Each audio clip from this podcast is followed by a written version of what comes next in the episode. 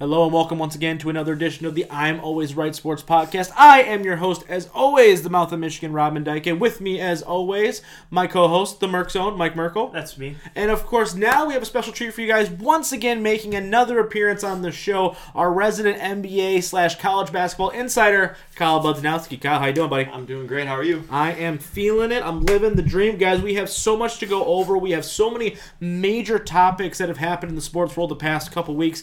I, I don't even know where to start. We're not going to be able to hit it all today. But we're going to hit it some of the stuff next week. So yes, we're hitting the combine next week. The LeBron James comments, we're hitting it next week. But this week we're, we've got so many things to go over. Michigan versus Michigan State and that debacle of a game that it was for Michigan. We've got the Merc Zone draft corner like we do every single week up until the draft. We're talking the Red Wings trade deadline stuff. We're talking Bryce Harper finally signs. It's like we talked about it enough and we made it happen, Mike. I feel personally responsible for Bryce Harper signing that money. I think he owes me a cut. I'm not gonna lie, guys. Like just a little bit. He made 330 million dollars. I should get a little Yeah, bit. it's only seventeen thousand at bat. Right, that. Exactly. That's fine, right? Exactly. And of course, to, to, to top it all off, a feel good story of probably the month, if not the year. Roman Reigns finally, his cancer is in remission. He is back in the WWE. We have so many great things to talk about. Let's jump right into it. Michigan, Michigan State, Michigan State getting the victory in Ann Arbor.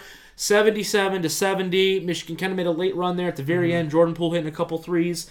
Um, but State gets the W. Now, that was last Sunday, right? But After we recorded our show, we didn't have time to hit it, but we're hitting it this week. First thing that comes out that shoots out of my mind is Michigan shot terribly.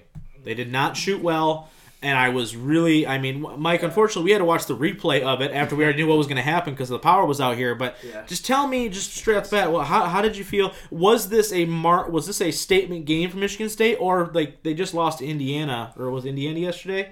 And it, Yeah. it completely ruined their momentum, in my opinion. But what was this? Was this a must-win type of situation for Michigan State? Um, I would never say. Here's the thing: I'm not a big regular season fan, for, especially for college basketball Mm-hmm. Okay. reasons, because of the tournaments that they have, and then oh, if you if you're high enough already, you already get into the big 64 man tournament. Right. So at that point. You're really playing for seeding here, Mm-hmm. and even after this game, actually, right now they're actually Spartans are third In the Big Ten? in the Big Ten. They're under Michigan right now because they, they? lost Oh, to Indiana. so That's funny. if we're gonna talk about that, then so this game to me didn't mean. I think the big game now is next Saturday when Michigan Michigan State play a second time, Right. Because that one could really cost Michigan get the one two seed, Mm-hmm. which really makes their road a lot easier. It makes it way more tougher as a Michigan fan. Right. But this game, I mean, to me, watching it, State just outplayed them. Yeah. Michigan couldn't shoot. How many games are you going to see Michigan shoot like 0 for 15 from three point range? Right. Cassius Winston had himself a day too. Yeah, he so- played all he played all forty minutes. Right. How many games can he play all forty minutes and be like Cassius Winston? exactly. So with all those, Yeah, and I know coming in. Beilein came in after the after the game was like they played a style of defense we've never seen them play Mm-hmm. all season. So Michigan State was clearly had this game kind of circled and marked down as Yeah. this we're going to come up and show up. And and to their credit, they did right. And it's one of those situations to where Tom Izzo came in, and I, the funny thing about this is that. You know, a, a lot of people will say that Michigan and Michigan State, you know, that that Michigan will never truly rival Michigan State as far as basketball success. But all of a sudden now everyone's like, oh, Izzo can coach again. Izzo never lost the ability to No. coach, right? Just because they beat Michigan, okay? Heck of a win, absolutely. But Tom Izzo is still a great basketball coach. Kyle, did, what is this? What does this, in your opinion, say about Michigan State, their chances in the tournament? I mean, where where do you see them? Uh, the state of the Michigan State basketball team right now. It's a huge win for them, obviously. Uh, does that does this push them into your mind as a team to beat going into the Big Ten tournament and the NCAA tournament, or because of their up and down kind of way they've been for the past month and a half or so, does this really do anything for you? I think it was a good statement win. You Mm-hmm. know, they're they're going into Michigan. It's a it's a it's a it's a great atmosphere, Mm-hmm. and they just went in played great defense. Absolutely. Really shocking. And w- but thinking about big picture, you're going to be going to the Big Ten tournament and uh, the big tournament. Mm-hmm. And I just don't. I just I know they're going to get Ward back, but I just don't. I just can't see how they can make a big run if you have you have Langford Mm-hmm. who's hurt for the rest of the season, and I just can't expect. Uh, well, Cassius Winston to just play 40 minutes every game. If you're Right, that's- that's a big thing, too. It's- Absolutely. It's he's a great player. He's really put 27 points up on Michigan, but I just can't see how they can go in, mm-hmm. Game after game and, and win one without their star players. I just I just can't see. it. I, I, I, you know what? That's not that's not a bad take. Uh, now, Michigan, obviously, it's a rivalry game. You know, they started out so hot at the beginning of the year. We talked about it at nauseum of how this team was playing fantastic defense, and Beilein even made it a point to say, especially in that second half, that their defense was terrible. Right, and a lot of open layups, a lot of dunks, open threes that they just for whatever reason the switching wasn't happening. Are we worried at all about Michigan going into tournament play, both Big Ten and NCAA? Because you can't shoot like that, right? Clearly, say that, say that. You know, the regression back to the mean is they're not going to shoot that bad anymore, right? But defensively. We all know defensively that's it's about effort at the mm-hmm. end of the day. Mm-hmm. So, are we concerned at all about their defensive effort and kind of falling into love with the three, thinking that we'll be able to shoot our way out of it because Michigan can't play like that long term. No, they can't. But it also because when you look at the next game after, since we're recording this a week Yeah. later, you get more of a time to like Yeah, to what see how they do respond. after, Absolutely. and they respond right after with like a forty point beatdown Yeah. on Nebraska. I think it was whoever Yep. they played after, mm-hmm. and then you look at that and you're like, well.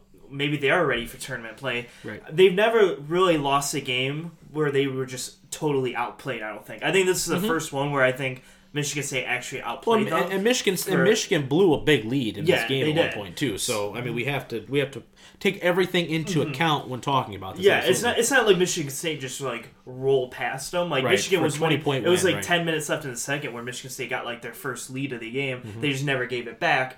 So like, I a think seventeen to two run or something exactly yeah. like so yeah. like stuff like that where I think when you're in tournament play in neutral site fields and stuff where even though they were at home, so you have that home court uh, home court uh, crowd and the home field. yeah, When you're in that neutral site, Michigan's four and zero right. and Michigan State's two and 2 Like it's just something about being neutral. Mm-hmm. Right. About there's And defense travels, right? yeah defense, travels, right. offense doesn't. So I think if they start relying more on their defense, I think that's where they're getting away. Mm-hmm. Is they stop like they're not they're not locking down on defense. They're just like Yep. hey let's just shoot threes Absolutely. and see if that can work. Absolutely. And it's not been working, so you need to lock down on that three point shot. Right, Kyle. Same question, right? Are we are you concerned at all about Michigan going into tournament play? Because the, a, a point can be said that the past two months or so, month and a half, they did not look the same as they did the first 15, 20 games of this season. It has not been the same team. You average every team is averaging about sixty points against you. You let up seventy seven against Michigan State. Now, obviously, you bounced back big time earlier this week and put a beat down on I think it was Nebraska. So. uh, Does that kind of calm the nerve? And it was just Michigan State coming in with full emotion, full power. We got to win this game to send a, send a message to everybody, or is is, is Michigan really in trouble here in the stretch? I think not just as a team perspective, from but from a player to player perspective, their star players, uh, Matthews, Poole, they're wildly inconsistent shooting. Like Mm-hmm. Yes. Matthews, one for eight against State. Poole, he did hit those those late threes, but Right. I just For the I- majority of the game. for the majority of the game, you have wild inconsistency. Even Brazdeikis, when he would score, he'd score 23 one game, but then score zero against Wisconsin. Right. And I just can't see like I know they're they're great. They can they can be great. They can play like a great team. I Mm-hmm. know they have great defense. Defense wins you games, but offense gets you there. Right. And if you don't if you don't have that, if you have you're shooting 0 for 23 for three like you've done before. absolutely. I just I don't know how they do it, but but maybe they they do what like, unlike Michigan football, they they win big games. absolutely. And Absolutely. and I've experienced a lot of Yeah, that. Yeah. Right. Exactly. No, you're you're totally right, and that you make a great great point about that. Right, the inconsistencies on offense are something to definitely keep an eye on, especially going into this tournament. I want to ask you one thing. We both think uh, two questions. Okay, number one, who makes a bigger run? Just give me straight Michigan, Michigan State. Kyle, start with you. Michigan, Michigan State. Who makes a deeper run in the NCAA tournament? Michigan because they're Michigan? more depth. Okay, all right. Mike, Mich- Michigan. I'd say Michigan because of depth. Depth? Okay. Yeah. All right. I think we're all kind of in agreement there. Okay. My second question though, right? There's a Big Ten, and this isn't this isn't even on our show sheet, so I'm gonna throw a little curveball at you. There's a Big Ten regular season title, and then there's a Big Ten tournament championship, right? Mm-hmm. Michigan State past couple years has actually won the Big Ten regular season championship, but Michigan's won the tournament, right? What's more important, the tournament or the regular season title? Because the argument can be made we won the regular season championship because we were more consistent in Big Ten play Yeah. throughout a whole season where you went on a hot streak. But the the other way is you win the Big Ten tournament. Yeah, well, I went through everybody. In Yeah. one in one weekend, I did it. I beat the best of the best, and, and it was done. We're the best. Well, I think it. I think it kind of depends actually because I think those it's a double sided coin almost Mm-hmm. because you can say it's um, consistent like you're 23 and three you only lost three games through 26 games or whatever but at the end of the day you could be Michigan, you could be a 14 seed in the Big Ten. You could be Michigan, and you win that tournament, you're guaranteed a spot in. Right. So with the importance of the tournament and Yeah. Mm-hmm. what it can bring to you, I think winning the tournament the last three years, having to win four or five straight depending on where you seed, Absolutely. plus then you get the guaranteed tournament bid since you won it the last three years. I think that's bigger, like long term, like to mhm. help you in the tournament and get you farther in for the ultimate goal. for the right? ultimate goal is winning the championship. The regular season one, like congrats that you won the regular season one, but if you lose first round, then your Doesn't seed matter. drops and nothing really happens then. Okay, yeah. So Kyle, same question, right? What do you think? Is this a Big Ten tournament? Is it? Are you looking more big picture, or are you just looking like, okay, I'm hanging a banner for regular season champion? Because Michigan, that's the one thing that they haven't really done. You know what I mean? They've got several tournament wins now back to back, but the regular season thing, it's not always been their forte. But they always make that mm-hmm. deep run. Do, do you care at all that they don't get that that accolade? Did you kind of check that box? I mean, yeah, it's nice, but in the end, I really don't care. Especially with the Big Ten, they have that. It's like there's a bunch of teams that are going to be in the tournament. That's a really great conference, right? Right. And so Michigan, they've lost to State, mm-hmm. Wisconsin. Those are those are good teams. Right. So I mean, those, but. I at least I I think winning big games is more important dead deep like in the Big Ten tournament you get that Big Ten tournament you're gonna, gonna look better in the in the actual tournament Yeah. and so I think okay you congrats Michigan State or Purdue they win a Big Ten uh, the Big Ten whatever title but The whatever title. Yeah, right. whatever I love title, that. the, sc- the winning title right. I don't know You know, it's just one of those things that some people bring up. It's people, you know, they like to think about it as, you know, okay, we're more consistent. I'm like, that's great, but at the end of the day, what you need to do is you need to get hot at the right time. You get hot at Yeah. the very beginning of March. That's all that matters, right? Uh, Until the very end of it. We've seen it with, you know, with Villanova last year, where they, you know, Michigan caught fire, had some lucky breaks fall their way. You know, Loyola, all of a sudden, for whatever reason, they were there. So obviously, it's about it's about how you finish. It's not how you start, right? So it's something I'm very. We'll do. We're gonna do a whole March Madness bracketology uh, episode coming up here in the next couple weeks. So please keep an eye out for that. Um, all right, let's shift now. Usually we do this at the end of the show, but because Kyle is here, we're gonna move it up to the forefront. Um, the Merc Zone Mock Draft Corner, the third edition, I might add. So we're gonna hit once again. If you guys don't know, first off, please go back and listen to episode. I think it's 12 and 13, respectively, that have been the debuts of the Merc Zone Draft Corner. If you haven't listened to those already, please go back in our archives and do so. Um, but basically, once again, the rundown Mike's going to find a mock draft. He's going to give me and Kyle the top five picks. Uh, the Lions picks for the first, second, and third round, and then anybody else maybe that he's noticed um, that are on the draft boards that maybe are falling or went a little bit early, Yeah. depending on the scenarios. We're going to try to not give me a heart attack the best possible, but here we go. I'm gonna try to give Kyle a heart attack, but I don't know. It's a lot harder to give Kyle's, Kyle. Kyle's younger than me though, so Yeah, I think so I think he's heart pump- he's a little healthier than I I, am. I do eat a lot of McDonald's yeah, so maybe I can get you this time. There we go. All right, Mike. Sorry. First off, Alright. do we know who whose mock draft is this? Do we know whose this Uh, is? no, but I'm using the Walter Football Walter updated Football. one. Okay. Of, it was updated 227. Two twenty seven. Okay, cool. So it was updated about, a week ago. Yeah, three four days ago. Okay. So and this one does have trades involved. Okay. So um, Do we see compensation or all, or just just the just the swapping? Just No, so- we're just seeing swapping. okay. Okay.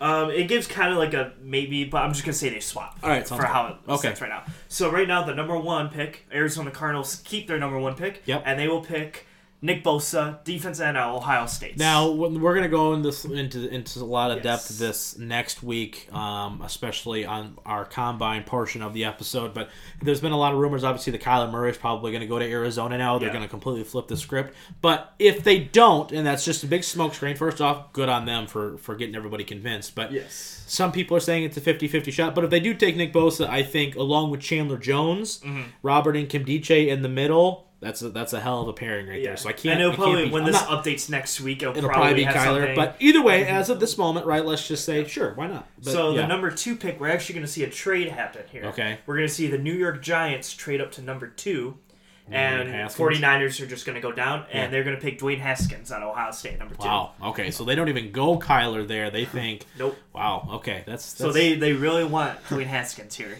he looked good. He looked good at the combine. So Man, number- wait for next week. Now, God. number three, New York Jets keep their pick, and they're picking Josh Allen, Mm-hmm. yeah, linebacker out of Kentucky. yeah, that's that's been a That's pretty what- that's consistent. smart. yeah, that's. Um, I'm I'm not necessarily because especially because they've they've taken so many defensive linemen the past couple of years. Uh, that Williams from Alabama is still there, so it doesn't shock me. Now, this one this one might be the shock of this whole draft here. Okay. Number four, Oakland Raiders keep their pick, and they pick Kyler Murray, quarterback Really? out of Okay. Oklahoma. Right. Well, there's been some rumors, right, that they're shopping Derek Carr. The combine, like we said, is going on as of this recording. I think it finishes up actually when this episode drops. But uh, there, there's been some talk that they are shopping Derek Carr. Two things that I have a problem with that though. Number one is you don't you don't run an offense necessarily that benefits Kyler's Nope. skill. I mean, you won a championship with Brad Johnson, Jon Gruden did as Yeah. your quarterback. That there's no mobility there. Number two, I think that while you do have weapons in Tampa Bay, no one's going to take Derek Carr's contract right now. Mm-hmm. Uh, it's it's, It's a very similar I situation to Matt Stafford's. A lot of Detroit fans want Stafford gone, which are stupid, but we'll get into that. Um, you, you're not going to take a contract on a guy who had a down year, who played for a crappy team, Yeah. who is you know making 25 26 million dollars right Yeah, now. it says if right they can, yeah. Mm-hmm. wow. But I don't I don't know what you'd have Yeah. to give up in order to get rid of Derek Carr. You're not getting a ton back. Yeah. Yeah, it says Gruden was very frustrated, like visibly, with Right. Derek Carr, so there's a chance that he could get rid of him. I don't. I wouldn't be surprised to see him get traded, but Yes. I'd be very interested to, to see where they go. And I honestly, i- if, that's a weird one to me that they they Kyler of all people, but Gruden may fall in love. here's another interesting one. So mm-hmm. now we have another trade. There's a lot of trades in the open My rounds, goodness, too. apparently Washington Redskins trade up to, go number get- five go get Drew Lock. to get Daniel Jones What? out of Duke. No way. Seriously? Yep. Wow. Not even. Wow, that's weird to me. I, I would assume Drew Lock is probably the consensus number three quarterback in this I would draft. assume so too. But I could see that if they watch the combine, there's something like particularly you like in Daniel Right. Jones, maybe. Maybe because if he fits that Alex Smith mold more than I think Drew Lock does. Drew Lock is- more of the strong arm, Exactly, less accuracy. Daniel Jones not as strong arm. But I think honestly, Washington, I think they can maybe even trade down if they really fall in love with that kind of quarterback. Go get Ryan Finley from from NC State. I mean, mm-hmm. I feel like you don't need to make that kind of a move because I don't think anybody ahead of you is going to take Daniel Jones unless Cincinnati does something weird or Miami. Kyle, how you feel about any of these? Any of these shocking you so far? Uh, I I was I I don't know like Kyler maybe I thought Kyler Murray would go first I don't know that that'd be kind of a battle with Josh Rosen but otherwise You're I gonna get rid of Josh Rosen. Yeah. That that whole situation we're gonna cover in Yeah. great detail, you know, coming up here because that's that's something that I'm super. Okay, give me what we got number five. Yeah. Yeah, so that was number five. So Okay. Niners take Quinnen Williams at number six off the trade. Wow, talk about great value there. Yeah, exactly. Now, Jeez. in a situation where number six and you're and Quinnen Williams is still on the board, do you like him enough to try to go get him or no? No, No. because he, the problem is is that I don't. I think defensive line, right? Because he's a defensive line. He's not a defensive end, right? He's Yes. a defensive line. He's a D. D-tackle. I think you have enough depth there with. You just re-signed Okwara, who plays DN, but I mean, Hand can go inside. Ashawn's still there. You have snacks. You have pieces there that I don't think that is your not your number one need Mm-hmm. there, and I think you can get value at number eight. Um, I'm hoping you're going to tell me they're going to trade down, but I have a feeling you're not. They're number not. eight. They're not They're trading down keeping number this number eight. eight, pick. I don't. I don't think he's. I don't think he's good. I. I it's not that I don't think he's good. I don't think that uh, based off of needs that that's where they go. So number eight. Let me just ask, where do you think they go at number eight? After hearing these first picks, where do you think they go? Where do I think they go? Like, what position wise do you think they're going to go here? I think they could go defensive end still. I think Ferrell's probably still on the board. Yes, I think they could go linebacker still Okay. with Devin White at LSU, which I hope they don't. Um, I think they could go Ed Oliver at Mm-hmm. still because he's you know he could play both positions. I'm going to say Ed Oliver is the pick. Okay. Number eight, Detroit Lions pick Devin White linebacker at LSU. Of course, the one guy comes like, "No, I don't want them yep, to do that." literally, They're gonna take- as he said that, I smiled. I go, oh, Oh, it. Oh, Lord! All right, tell me then. Okay, So they say the Lions have one of the worst linebacking corps in the NFL. They can't cover anyone in the middle of the field, so this would add help to the middle of the field to cover. But Devin White is is is almost the same linebacker as Jarrad Davis. The professional comparison between the two is Jarrad Davis for Devin White. So not I, here's the thing. If you're gonna if you're gonna tell me right now that either Jarrad Davis's responsibilities are gonna be to blitz a ton, Yeah. right, and Devin White's gonna be able to cover, unless you're gonna switch and you're gonna start running a uh, with a four linebacking core, which you didn't really do. I don't understand that. I don't I, really, I don't really understand that. You sign, I mean, even if Christian Jones is a cap casualty, Christian Jones didn't do bad in coverage last year. Kennard's your jack linebacker that's blitzing off the edge. I- I don't see that fit. I, Yeah. I understand that they may need linebacker depth help. Don't no, I'm not arguing that point. But to take a linebacker this high, you better hope then that he better be a stud because you're Yeah. not picking at 20 now. You're picking at eight, and at number eight overall, he better be the second coming of Ray Lewis at that point. I'm going to be honest with you. The amount of holes that this team has, Yeah. that means you told me that they signed a receiver, probably two tight ends, and a defensive end in free agency with that pick. Scary. Absolutely scary. I'm So, just- all heated, and we're a month away from the draft. Jeez. So to round out the first round, the Packers pick Rashan Gary at number twelve, filled up 12. Yep. That's my worst. and then number twenty-eight, the Most- Chargers take Devin Bush, linebacker out of Michigan. Okay. So okay. that's to round out the first round. With some Okay, big all right. Give me the games. second. Give me the second round So- for the Lions. So I'm, in, I'm very interested to see where they go now. They since they went linebacker. So just to keep it going, the Yeah. Buffalo Bills take Marquise Brown out Oklahoma right before we pick. okay. So he's off the board. So where do you think the go Lions corner. go? You think they go corner? Mhm.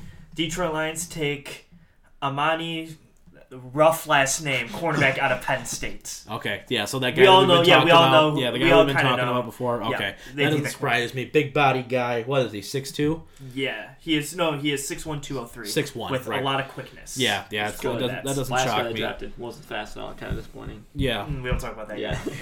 they're looking big things out of Teez. All right. Yeah. Well, we could all be proven wrong here. A year I- from now, I really Teez so. has six picks, and we're all like, "Damn." So, all right, give me round he's, three. He's the next coming of Darius Slay, maybe. Yeah, Lord. Only. Can only hope. Can only hope. That's- but. I, that doesn't shock me as a guy. He's been penciled in the second round. Yep. Can you tell me uh, where the guy from Ohio State who ran that four three, where he ran, or where he went? Did he go first round Does or did he, he, go second wait, round?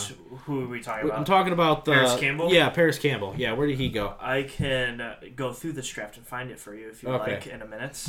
But I'm, I'm pulling up the third round. Also, where did Metcalf go? I'm sure he went in the first round, right? Where did he go? Baltimore. It's You're in- asking a lot of questions. Give me, give me Metcalf. Metcalf. Uh, he actually went. Oh, this is awesome! I just found it. He went to the Patriots at 32. of course he did. And he's an all star. He's a he's an all pro. He's Yeah, got. Might as well pencil him in for three championships. As you said his name twice, and I literally switched Yeah. over, and it was like, "Oh, here we go." Okay, sounds good. All right, right, I'm, give, just, gonna- I'm gonna hit you that third round. Pick. give me Lions third round pick. We'll talk. Oh my gosh, that's hilarious. Of course, that's where he goes. All right, uh, the Lions pick a wide receiver Okay. out of Georgia, Mecole Hardman. Okay. Yeah, that doesn't that doesn't necessarily surprise me. There, he's. uh, I mean, what is he? Five ten.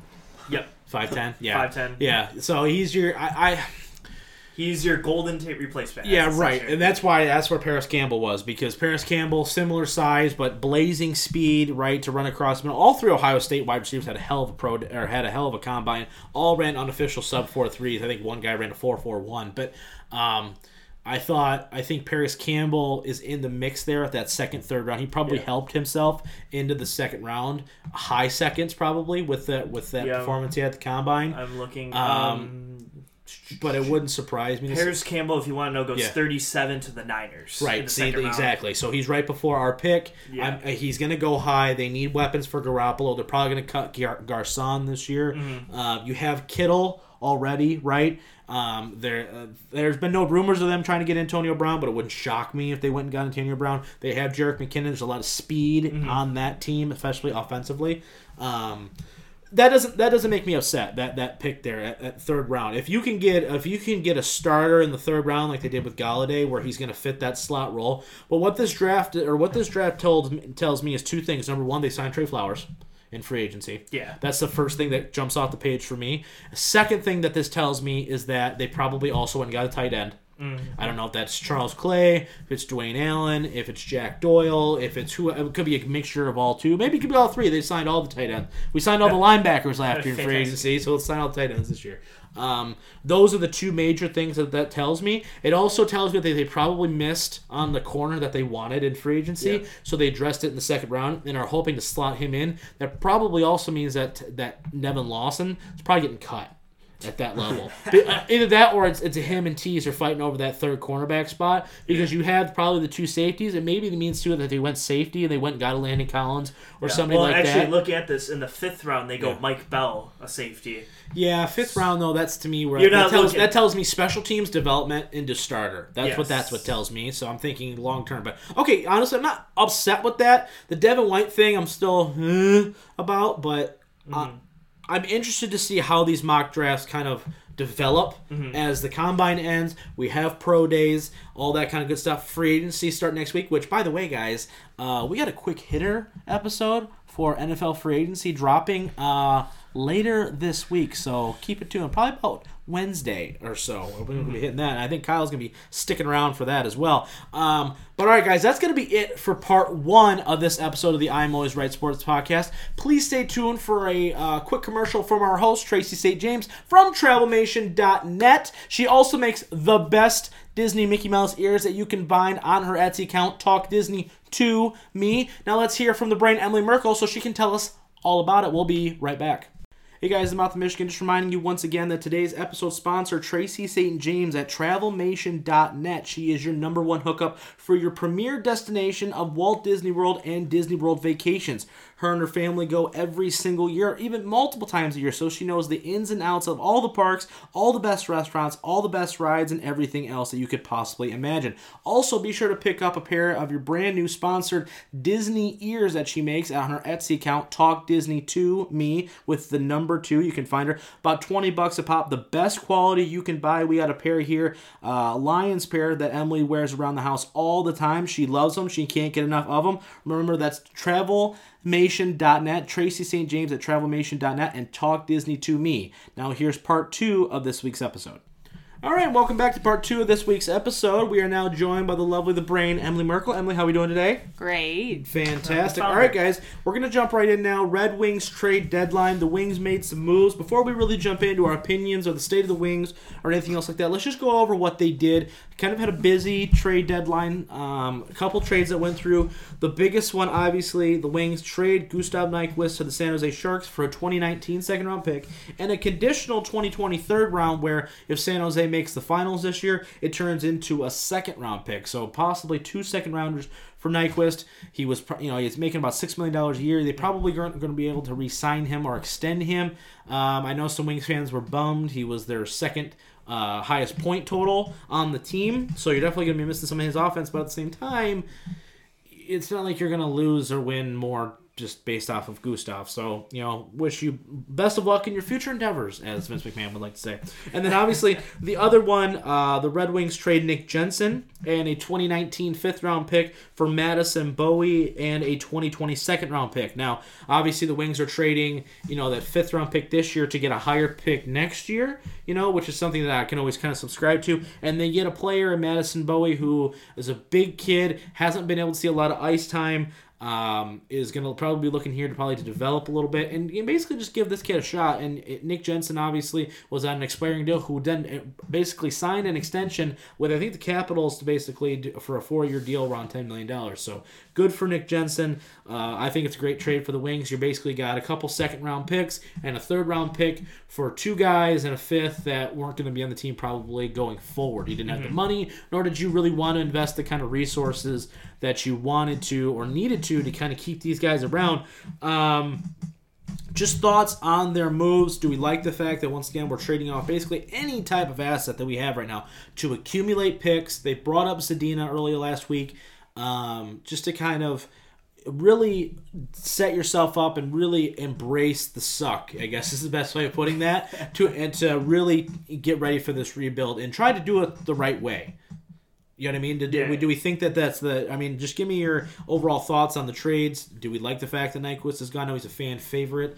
Um, any anything really that you kind of took away from the trade deadline? Yeah, I I like the trade deadline. I mean, it's always nice getting rid of players, get accumulate picks Mm-hmm. because in the long term, as we see in like baseball, it works often. Right. Um, it- when you get those picks and you can start developing those younger players, Yep. then you can have more of a future than trying to trade for. See, I always we always look at it as if you trade for talent now that you know is good now, Right. then you can just win now. But in the sense that like you want to just rebuild and you want to get all these young guys because you have more young guys than you do veterans really now. Right. So trying to get these picks, Right. trying to start developing these players Right. in like two years. Yeah. you're looking stock at up basically. Right? yeah, you're So, you can you can almost do like a Golden State Warrior thing Mhm. in basketball where you get all these young guys in the draft and stuff, and then in a year or two they build up to be one of the better teams Absolutely. in the NBA. You can do that for hockey where you get all these guys, you can build them up, maybe make a contending, make a run. Right, absolutely, absolutely. Um, same question, right? Thoughts on the Wings moves? I know we actually went to a game last week, last Friday, I think, where we they announced the Nick Jensen trade.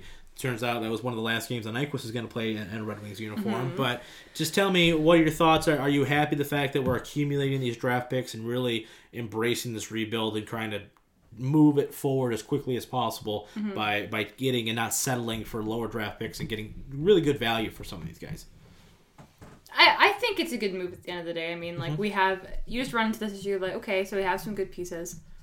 We're not performing well. We're not getting what we want out of them. So in order to bring the Red Wings up to any semblance of you know mm-hmm. actually earn, earning the name of being the team in Hockey Town, mm-hmm. think Yeah, that, right. Well, that's, I think that right. maybe, and but uh, we've talked about it before on the show. There, is, there is some concern that maybe the team isn't developing young players as much as it should. Mm-hmm. So maybe by getting some of this younger talent on the team, they they might have. It's almost like a no choice. Like you can't you can't count on some of the older, Right. more veteran talent. Right. So hopefully we'll see some good growth there. It's kind of a toss up. Young Mm-hmm. talent can be great, but if you don't hone it, then Well, I'm glad though. Here's you? the thing. I'm glad that Holland is embracing this and they're not trying to somehow leg out a couple more years of average hockey, right? right. And there there's been talks that there's probably going to be an extension for Jeff Blashill, right? We've talked about how we may not be necessarily in favor of that. Um, just it, I, I can appreciate the fact that Holland is they're taking whatever assets they can and they're flipping. Like Thomas Vanek last year, they were able to flip for a third round pick.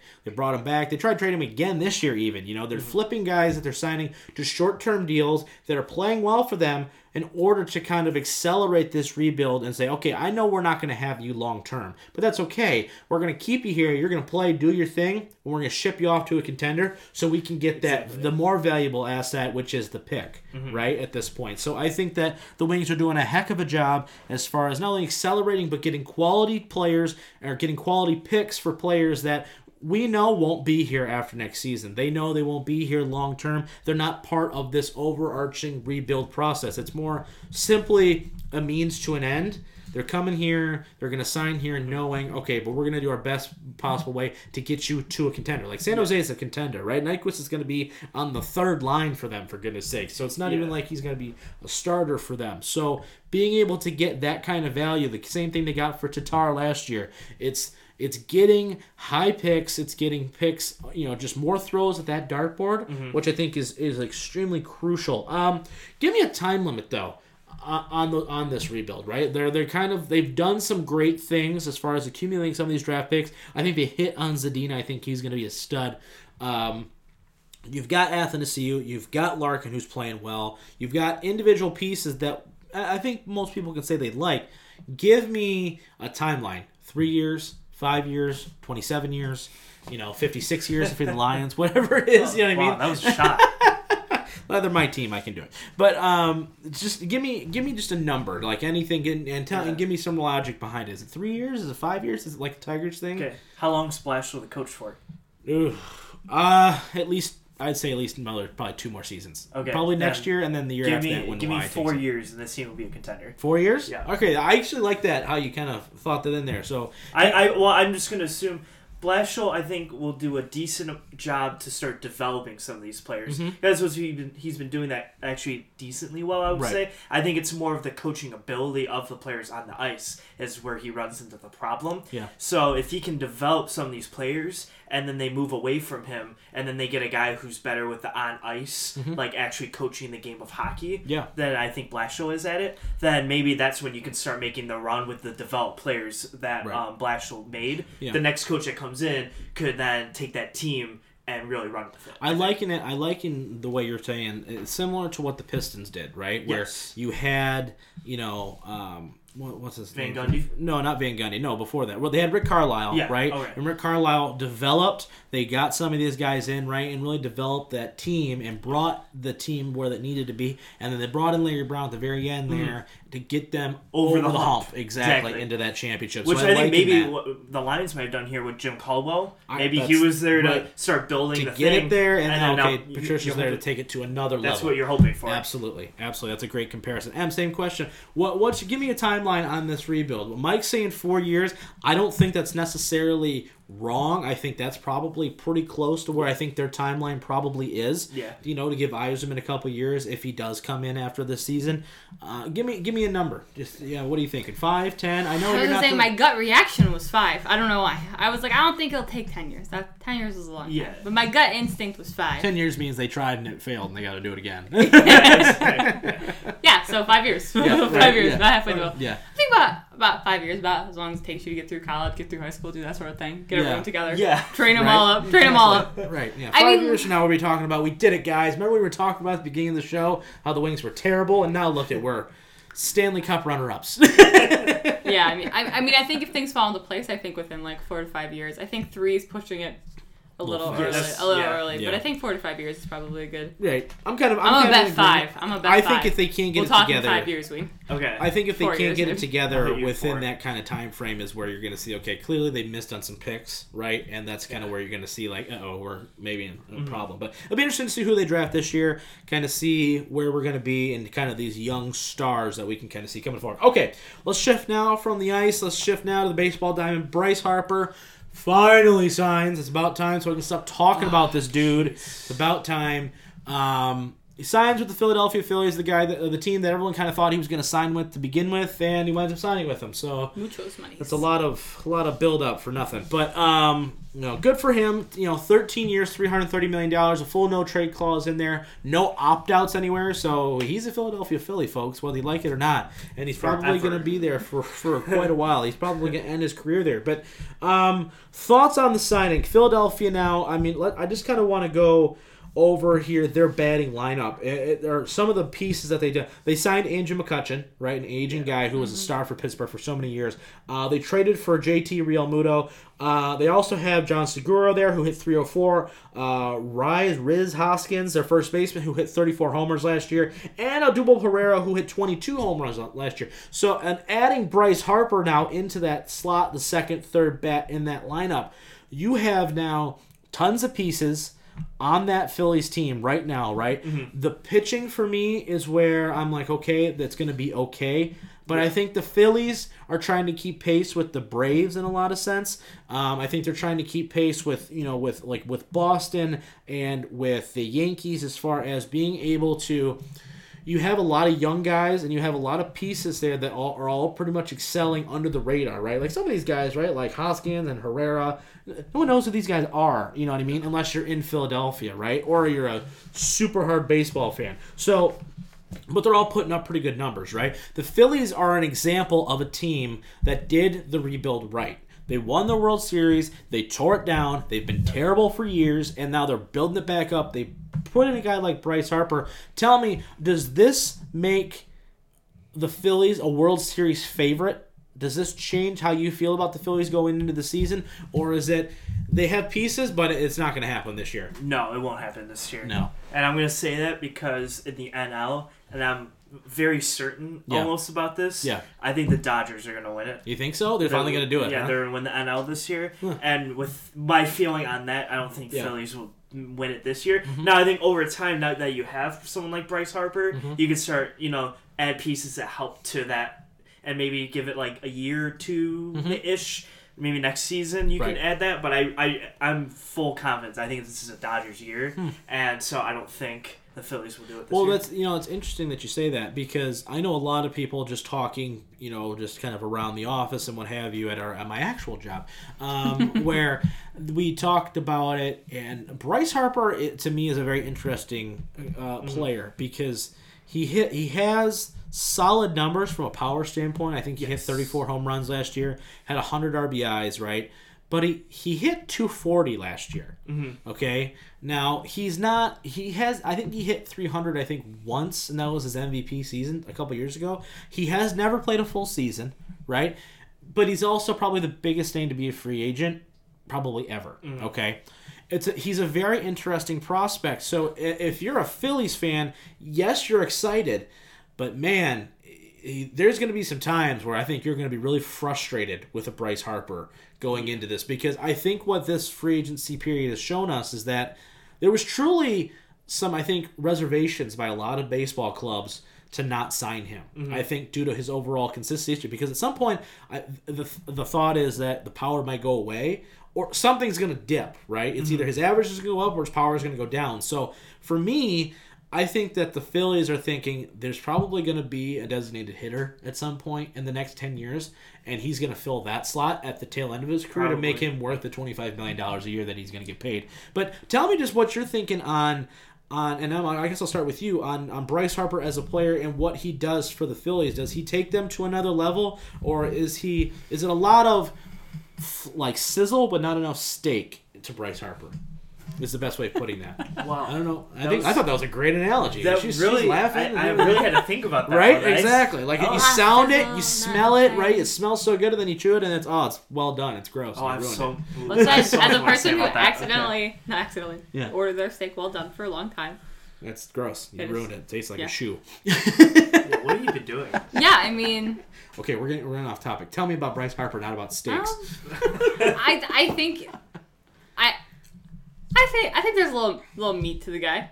I, I, Wow. little meat to the guy for playing. that, my friends, is the very first shirt by the I'm Always Right Sports podcast. There's a little meat, meat. to the guy. All right. I think This is a I family mean he's a friendly good player. show. They're playing. They're they're paying for him. As a Yeah. finance person, I was like, I mean, like somebody clearly thinks there's. Mike said it too. I think it's what seventeen thousand dollars per at bat. Yeah, or something like seventeen that. thousand dollars in that bet or something like that. you know, casual, whatever. Not yeah, a big deal. it's, no, it's just only seventeen thousand. Like I don't know what. You're Every time talking you like do one thing, imagine being paid seventeen thousand yeah. dollars. you can strike out. You But anyways, I. I mean, uh, you know, I think I think he'll do well for the team. Mm-hmm. I think that the the question is, is he going? Is, is there a complete enough team around him?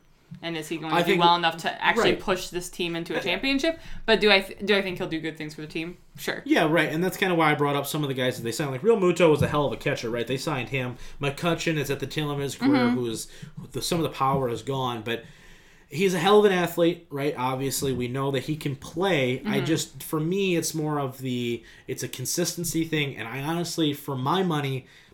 There's got to be some analytics involved that tell me that Bryce Harper is is doing something for me. Is is his WAR has got to be ridiculous because like I look at a guy like Mike Trout, I'd rather have Mike Trout Oh, every day, 100 100 every 100. seven times on Sunday over Bryce Harper. Yeah, right? absolutely. So I just I look at that and I just go, man, that that 240 is not good. You know, what I No. mean? it's not good. when you literally walk, that's a two out of ten average. Right, When you exactly. look at it in that Yeah, perspective, it's just like, like, oh man, it's just not. It's just not. I mean. I would trust him like in the clutch, like bottom of the ninth. you know, Right, you need yeah, that one maybe- hit yeah. maybe, but like I'm not.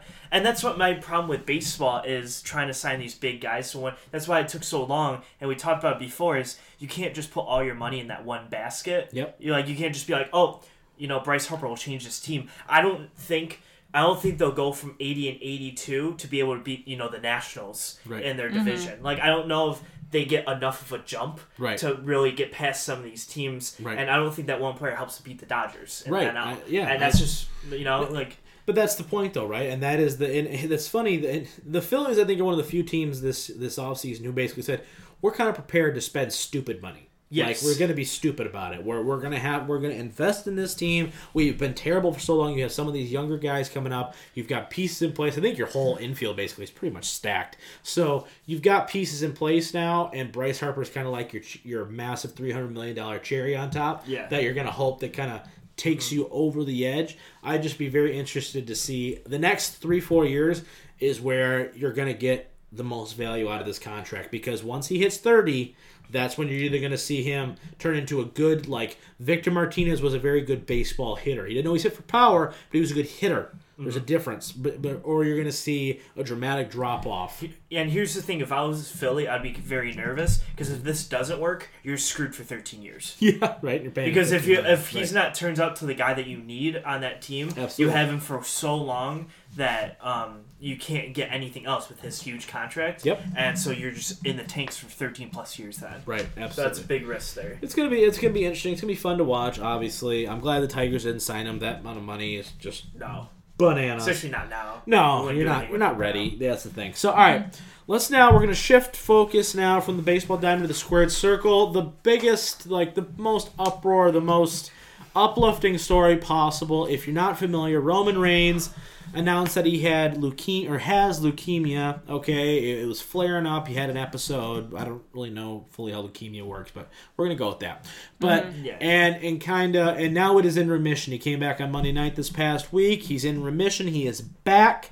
Uh, he's gonna be on TV probably tonight as of this recording. Um, so the biggest question is, you know, first off, how excited are you for him to be back, right? Knowing where he was, he was Universal Champion, he was the man, he's now back. He got a tremendous ovation on Raw last week. And I'll start with you because we watched it together. How, I mean, how excited are you for him to be back? Or I mean, or do you just kind of like, hey, he's back? Okay, cool. I think. I mean, I think that with the fact that you know, wrestling has a f- Mm-hmm. fixed ending. I think there's a lot of it that can feel, and you know, the feuds and all the stuff they generate. It Mm-hmm. can feel a little bit like. I want to say hokey, but some people it just doesn't bode well with them. Mm-hmm. But I think that when every now and then you get glimpses of these really like human elements of things. Like I mean, Yeah, this, right. this guy legit had thing. cancer 11 years ago. Yeah. He got cancer again. How long was he out? Like probably what? He was only out a couple months. Since October. Six yeah, October. so- It's not that But long. I mean, you know, he's like Yeah, he, Both- you realize you take you, you kind of forget in those moments, right, that they aren't they aren't real people, right? They're mm-hmm. characters. They're Yeah. they're these you know they're these superhero like people who go out every single night, three hundred days a year, and mm-hmm. bust their bodies up, you know, for our entertainment, right? Mm-hmm. And the most time we do is we spend time criticizing, you know, why this guy won and why that guy won. But to your point, Em, is that when these kind of things happen, you realize that oh my gosh, these are people. You know what I mean? That these are real people that you know, like they have other crap going on, and so for him to come out like that, I, I mean, I mean, there's no there's no storyline there. There's Mm-hmm. just like like a guy doing what he loves, who like you know. right? And he wanted. And to I mean, back, and I mean, right. like, luckily, um, he probably has like a great staff of doctors. They caught it Oh, coming back course, yeah. early. Mm-hmm. You know, hopefully he'll come back. I think it'll. This is like an odd statement to make, but it'll be interesting to see what happens with Roman Reigns going forward. I mean, I'm excited to see him back. People always boo Roman. Mm-hmm. That's- kind of a that's thing. kind of my People thing, People don't right? really like people. Right. Roman was always like that one everyone liked to be annoyed about. because, but, but you got to remember though, that's you the point. yeah, because you felt like it doesn't was matter inauthentic. what happens with anybody else, they're gonna shoot him to the moon, right? Now, Yes. Mike, I'm gonna ask you a different question Mm-hmm. because Okay. I know you're, I know you're, you're happy that he's back, right? They need him back, really. need I mean, They do. They he he's such a star, right? Whether you like him or you don't, he delivers. At the end of the day, he del- he delivers. He does. Take the take the Triple H match at Mania out of the question for a second there.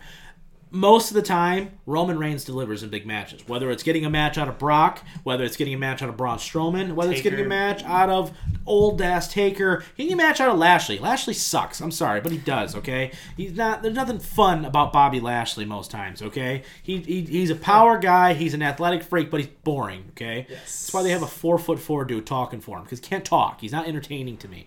Point being, Can't say it. huh? Yeah, Right. right. Okay. So, but he gets a good match out of him, Yes. right? He's had great matches with Rollins and Ambrose and Cena and every other person you can name. Is is this setting him up now for Roman to be the biggest star ever?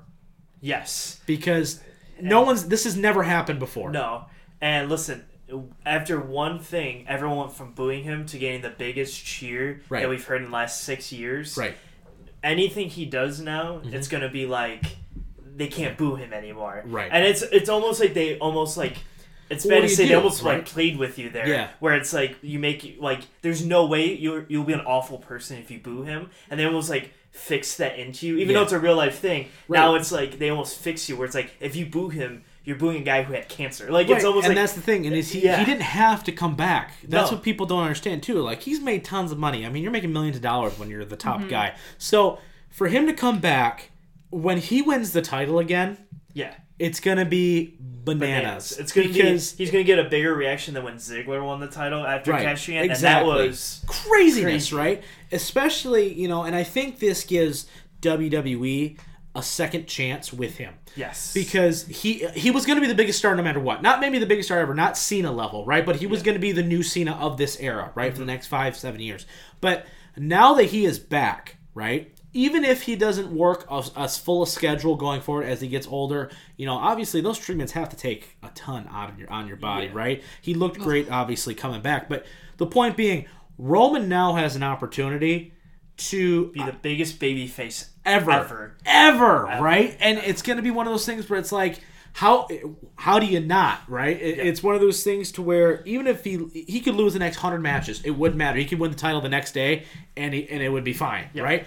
I just it's so amazing that WWE has a second chance now to just let them support him organically. Mm-hmm. There doesn't need to be this. Well, we need to anoint him out of the Shield as our guy because he's the Rock's cousin, right? Or because of whatever reason. He's huge. He's got a great look. What have you? Mm-hmm. It gives the fans the opportunity now to do it for them, And- just to say we it's he's our guy now. I would say He's not your guy, he's our guy. going back, I think they really missed a chance here with the Dean Ambrose turn because I think doing it on the day that he announced it was huge. Mm-hmm. But if you say they do an angle where they team back up, Yeah. and then he does it on Reigns after he wins the title or something, and say he screws him out of the title or something, Mm-hmm. Yeah. he will be the like whoever does it, like Ambrose, will be the biggest heel in the world because you're going against the biggest baby Right. face. I think Yeah. they kind of missed that. Yeah. They didn't know it was going to be that big probably at the time, Right. But they really just like I think Ambrose can stick around too. Just a little off too. topic. I think that he's going to wind up staying. No, Yeah, I that's think I, that- I called that, or Yeah, I, I kind of yeah. think he's gonna stay around. Yeah, Yeah, I just It was interesting that he didn't come out.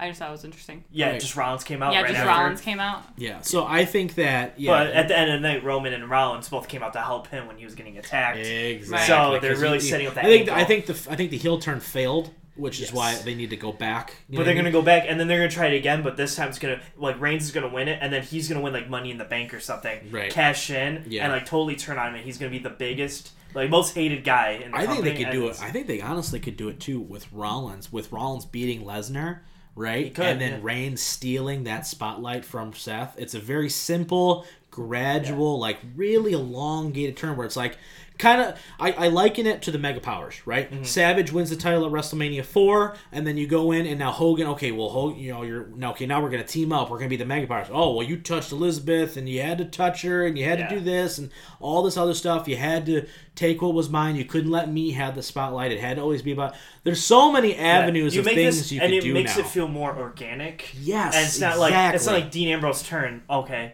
like it, you're making it like Roman wants the title. You can make Yes. you can base off the title, which makes the Universal title look so much better. Yes, you like you have so much more organic that makes it feel. Honestly, it doesn't even have to be about the title. It can just be every time Roman goes out there, he gets a big, massive pop, Yeah. and then Seth goes out there and he gets a pop, but not, Not as, as big. big. Mm-hmm. right? It's the little things, right? Where Rollins does something, okay, but they all they're cheering for is Reigns. We want Reigns. We want Reigns. We want. Yeah. It's the it's the little seeds that you can really develop and really just kind of see it organically grow. And like you said, let the fans dictate it, Yeah. right? And just kind of just.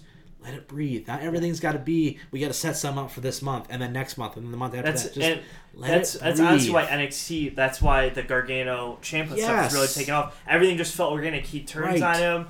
Then everything that's happened, it's like that makes sense. Right. And when this whole storyline happens, and Right. someone turns, it will make sense. I'm very, very interested to see what's going to happen going forward. Like I said, I, I don't. I, they just got to be very careful because if you give them, if you if you strap the rocket to Reigns again, I think you're going to kill him because Yes. you can't just let him be. Because if you let Roman just do that, he doesn't need to go through everybody Yes. in order to be the top guy. No, Rollins needs to win the title and hold it for a while, and Reigns needs to be that backup guy for a little bit Exactly. He needs to be the supporting role on the, until finally there's a boiling point, right?